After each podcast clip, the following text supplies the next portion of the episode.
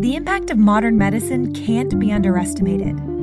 Through mass production methods, America is continually increasing its output of penicillin. Your child or any member of your family eligible for polio vaccine in your community should be vaccinated now. From antibiotics to vaccines, medicine has changed the way our bodies work, hormones of the pill. answered deadly questions, We now have a blood test for AIDS. and promise faster cures. In coming years, doctors increasingly will be able to cure diseases like Alzheimer's, Parkinson's, diabetes, and cancer by attacking their genetic roots.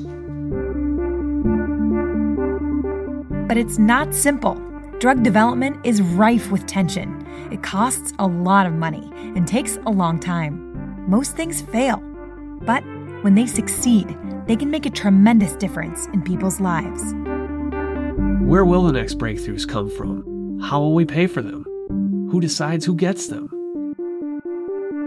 I'm Luke Timmerman, veteran biotech journalist and founder of the Timmerman Report, And I'm Meg Tirrell, biotech and pharma reporter for CNBC. and this is Signal, a podcast from STAT that sorts through the flood of health and medical news to deliver stories of the next development, controversy, or breakthrough that will affect us all. Join us to explore the characters and the dramas behind today's medicine, from biotech boardrooms to research labs to your corner pharmacy.